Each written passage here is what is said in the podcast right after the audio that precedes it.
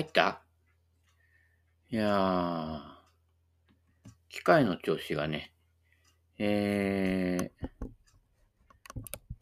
ー、音声がどれぐらいで入ってるのかわからないんだけど、この間よりちょっと低めなのかな、これ。わからんけどね。えー、聞こえなかったら、耳を澄まして聞いてください。えー、ラジオ、こっちのチャンネルになったの気がついてる？わかんないけどね。セベケンのゴルフの方とかには載せますんで、今まで Spotify とかで聞いていた人が気づかないかもしれませんけれども、はい。えー、で、今日はちょっと良さげなマイク、モーマンっていう名前かな？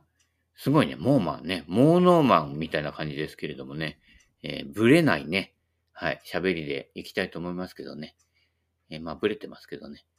えー、本日のお題は、久々にあのスイング、このところ人のやつを引っ張ってきていろいろね、やってるのが多かったんだけど、えー、自分の解説のやつですね。はい。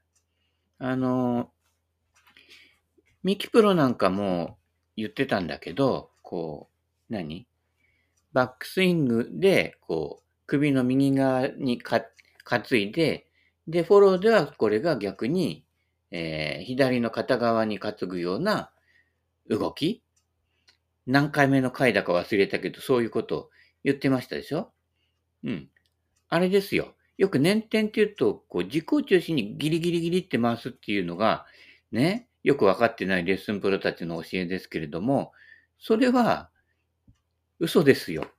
人間は、あの、スイングマシンじゃないので、モーターじゃない、ででね、中心で動くんじゃないわけだから、それと同じに捉えてるっていうのは、まあ多分ね、アメリカ人が最初に言い始めて、で、アメリカ帰りの、ね、日本のレッスンプロが、そういうことを言い始めたんだと思いますよ。はい。よく年点とか言うんだけど、統一なんかも言ってるんだけど、ひとひねりやっていうことだよね。うん。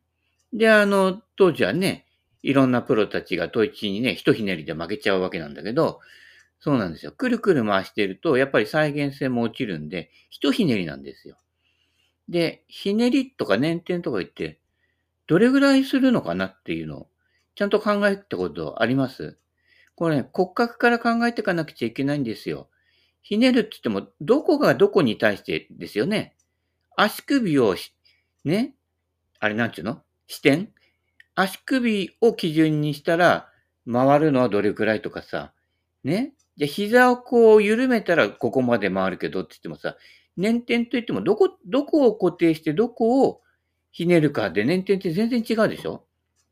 ね？腰は回していいんだとかさ、腰は止めとくんだとかさ、もうね、プロの言うことはもうめちゃくちゃバラバラだから、そうすると、どれぐらいって、統一が一ひねりって言ってたことは、ね、セベケンのゴルフ的には、腰を固定しといて、あなた状態何度回せますかっていうのは、これはもう人間の骨格由来なので、限定されるわけです。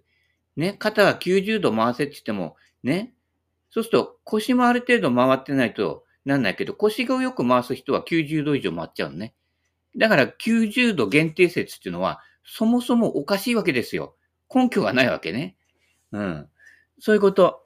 腰は45度、肩は90度って言ったら、ね、腰と肩の捻転差は、そうすると、引き算すると45度になるわけね。あなたね、60歳になって、45度腰を固定して曲がりますかって言ったら、結構きついよ。いてててて、俺なんか去年から背中痛めちゃったから、いてててて、めんで、アーチ1、アーチ1みたいになっちゃうからね。うん。だから、あの、湿布塗って、あ、まあ、そういうことを話すと、またどんどんよそに行っちゃうんだけど、ね。そうすると、およそ30度、クッと、要はあの、椅子に座って腰を動かさないで、ね、回転しない椅子でね、右肩をちょっと引くと、せいぜい30度ぐらいしか引けないのよ。あの、居酒屋で立ち飲みで混み合ってきたとき、ね、ダークダックスお願いしますって言うとみんな斜めになってもうちょっと詰めて入れるっていうね。コロナ以前はね。うん。今、今結構ね、あの、うるさくなってますから。クッと右肩を引くと、ね、あの、統一は、左肩を回せって言わないのよ。左肩回せって言うと、大抵ね、ガッタンって下がんのよ。うん。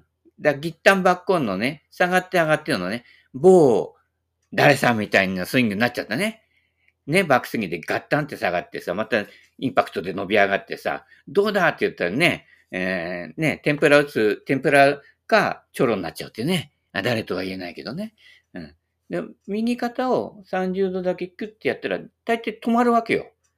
うん。背骨が外れてない限りはね。骨折してない限りは。そこ。だから、一ひねりっていうのは腰を基準にして言った場合は、一ひねり30度まで。だから、90、肩90度説は間違い。うん。ただ、腰は、ね、クってバックスイングしたときに、多少グッと止めていかない限りは動くじゃない？で、その分、あの肩も、あの、30度以上は回って見えるだけ。うん。そういったことね。ここのところをね、ちゃんとあの分度器買ってきてね、100均のでいいからね、測ってみるとね、わかりやすいと思いますよ。それでさっきのミキプロの話につながるんだけど、右肩で、右肩にクワを担ぐような形になるわけです。だから、捻転とかひねりとかそういうのはいらないんですよ。自然とそうなるので。30度分だけ開けば。うん。ただそこにクワを乗っければいいの。よくこうギリギリギリってこう捻転してるぞってこうね、筋肉に力入った状態でやってる人いるでしょ。ないないないない。ないないない、金がない、ないないない、酒がないって、もう止まらないじゃないけど、ね？ジャニーズ大丈夫ですかね？まあいいや、それは置いといて、担ぐわけ。ね？で、そのクワを担ぐ形で、あの、本当に脱力無力でどこにもこう力が溜まってない状態でいいの。ポジション取りなのよ。だから捻転して力を溜めて、それがパワーにっていうのは、あれ嘘だから。ゴムじゃないのよ。人間の体はね。飾りじゃないのよってね、言ってたけどね。うん。ゴムじゃないの。だから、全く脱力状態のトップでいいわけ。うん。ね。それを右肩にクワを担ぐんだけど、その時気をつけなくちゃいけないのは、ね。よっこらしょって担ぐと、大抵の人は、左肩、左脇開くでしょ。左肘上がって。で、ゴルフスイングの場合は、クワを担ぐときに、右30度ひねった後に担ぐときに、左脇を締めて右脇を開ける。そっちが、えー、ゴルフのスイングのトップになります。だからよく左脇締めろとか言うけどね、右脇開けるなっていうのもあるんだけど、あれ嘘ですね。右脇閉じてたら必然的に左脇開いちゃうから、そうするとね、打つと、だいたいシャンクか右に、右のネットの方に飛び出す、某誰々さんのスイングになるわけですよ。ね。大きな声じゃ言えないけれどもね。うん。動画とか上げてるけどね。あやみやの右のネットだって、あ、多分この次左にチーピンやるって、ほらみたいなね、いう感じになってるでしょそれの右や左の旦那様の繰り返しになるから。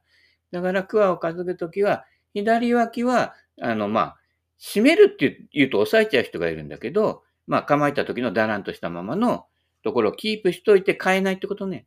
うん、締めるって言うとギュッと押さえちゃう人いるけど、違う、変えないってことね。で、右30度肩をひねったらそこにクワを乗っけるんだけど、その時は右脇の方を開ける。うん。そうすると楽にクッと担げるわけです。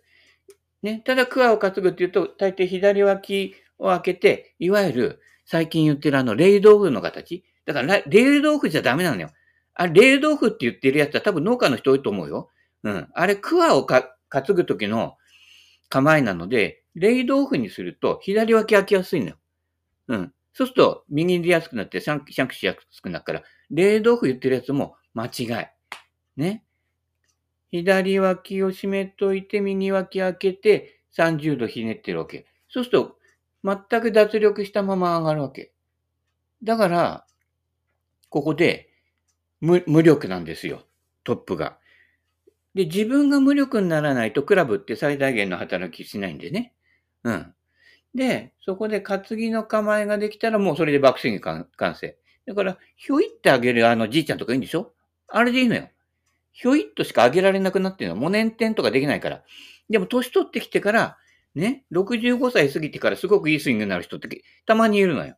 ひょいっとかってね。で、コツコツ打ってってね、180ヤードも飛ばないんだけどさ、上がってみたら負けてたりするわけね。アプローチうまい、うまかったりするからね。そうそういったこと。で、ひょいってあげて、そこまでよくわかったかな？わかんないかな？わかんない人は、えー、最近動画撮ってないけどね。うん。まあ、なんとかわかるようにしてください。えー、で、今度、そう、上がるでしょ？で、今度、踏み込むのよ。踏み込まないと、今度あの、ミキプロも言ってたけど、左肩に担ぐような位置、ポジションになるわけ。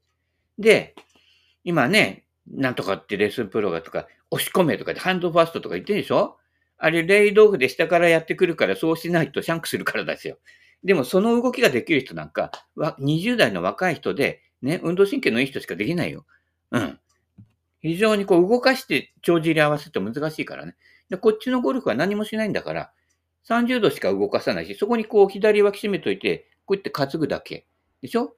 で、今度は、ミキプロが言ってたように、左肩に担ぎ直すためには、ね、そこで、左にこう、踏み込まないと、か、ここで担いで下ろして、担いで、そこで下ろしたら、右足の前ぐらいにドンと落っこっちゃってね、皆さんのやってるね、よくあの、大ダフリですよ。30センチ手前た叩くっていうのは、そこなんですよ。右で担いだ、右側に、首の右側に、クラブを担いで、右のく、ところで下ろしてるから、それはダフるわよね。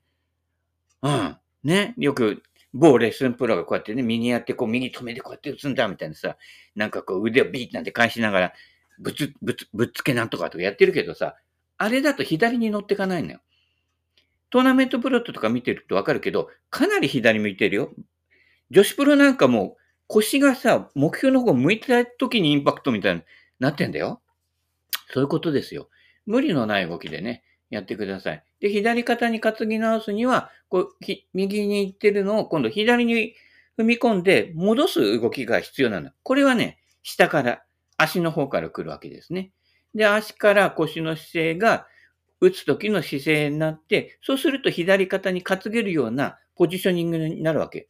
そうしたらハンドファーストなんて言わなくても勝手にね、首の左側にクラブが来るんだから、ハンドファーストになってんのよ。で、それ以上にやることなんか全くないのね。だからハンドファーストだって言ってるやつは嘘。ね？まあ、か、これではっきりわかんない。うん。で踏み込めば、ハンドファーストにしかならないんですよ。うん。ね？また大抵の人は結構踏み込めてない。半分ぐらいかな。踏み込めてないので、それでこう、帳尻が合ってないんだけど、ね？ミキプロが言うように、右肩に担いだやつを今度左肩に担ぎ直すと。この、これが、この間に行うのが切り返し。で、これは下半身の姿勢を入れ替えるっていうことね。うん。そう。それが俺が言ってるグラスを置いてからビールを注げっていう理論なのよ。うん。深い意味があるんだからね。うん。ね。ただ飲みたいだけじゃないからね。うん。ね。うん。で、継ぐときもね、慌てないでね、泡があってここぼれちゃうからね。俺はね、泡がね、比較的少ない方が好きなのでね、7、3以上はダメだよ。できれば8、2ぐらいでちょっとね、あの、生ビール持ってくるビールよりちょっと少なめがいいですからね。ドボドボって注がないように。で、なんだっけ？左側に持ってくるわけよ。うん。踏み込んでね。で、その時も、バックスイングで左脇を締めといて右脇空いた形でこう収まってるじゃんですよ。で、そのまま何もしないで下ろしてくるわけよ。踏み込んだ後ね。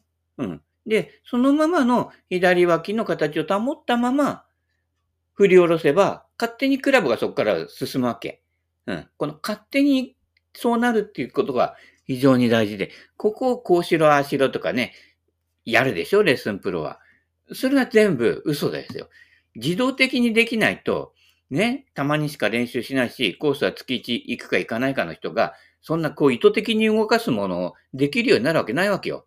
で、プロとかはね、それが仕事だからそればっかりやってるからさ、ね、繰り返してればそういう動きもできるようになるけど、練習量少なくて、実際に球打たなくてコースもあんまり行かないけど、動きができるようにするにはシンプルで、自然とそうなっちゃう動きで学んだ方がいいわけね。